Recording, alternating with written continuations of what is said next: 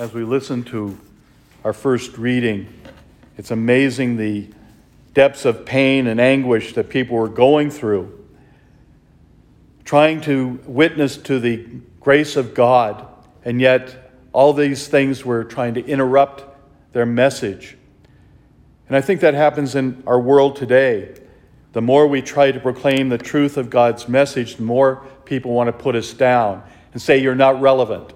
You don't really need to believe any of that stuff. As long as you follow what you want to do, everything's fine.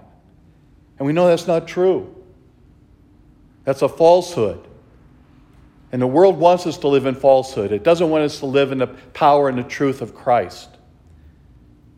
To imagine what it must have been like for Jesus at this moment. He's going out and he's begun his ministry.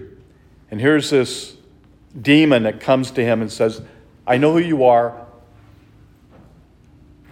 Please don't do anything to me. And he says, Well, what's your name? Well, it's Legion, one of the evil spirits.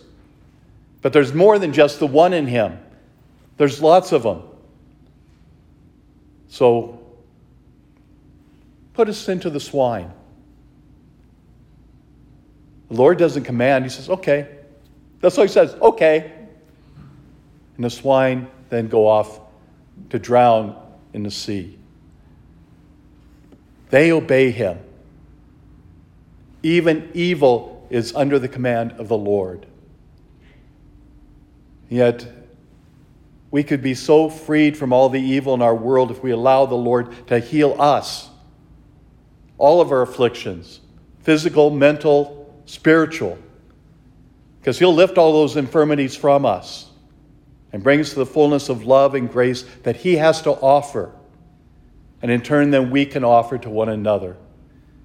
May the Lord help us to understand that reality that is real in our world, that we are in opposition to all the evil forces that surround us.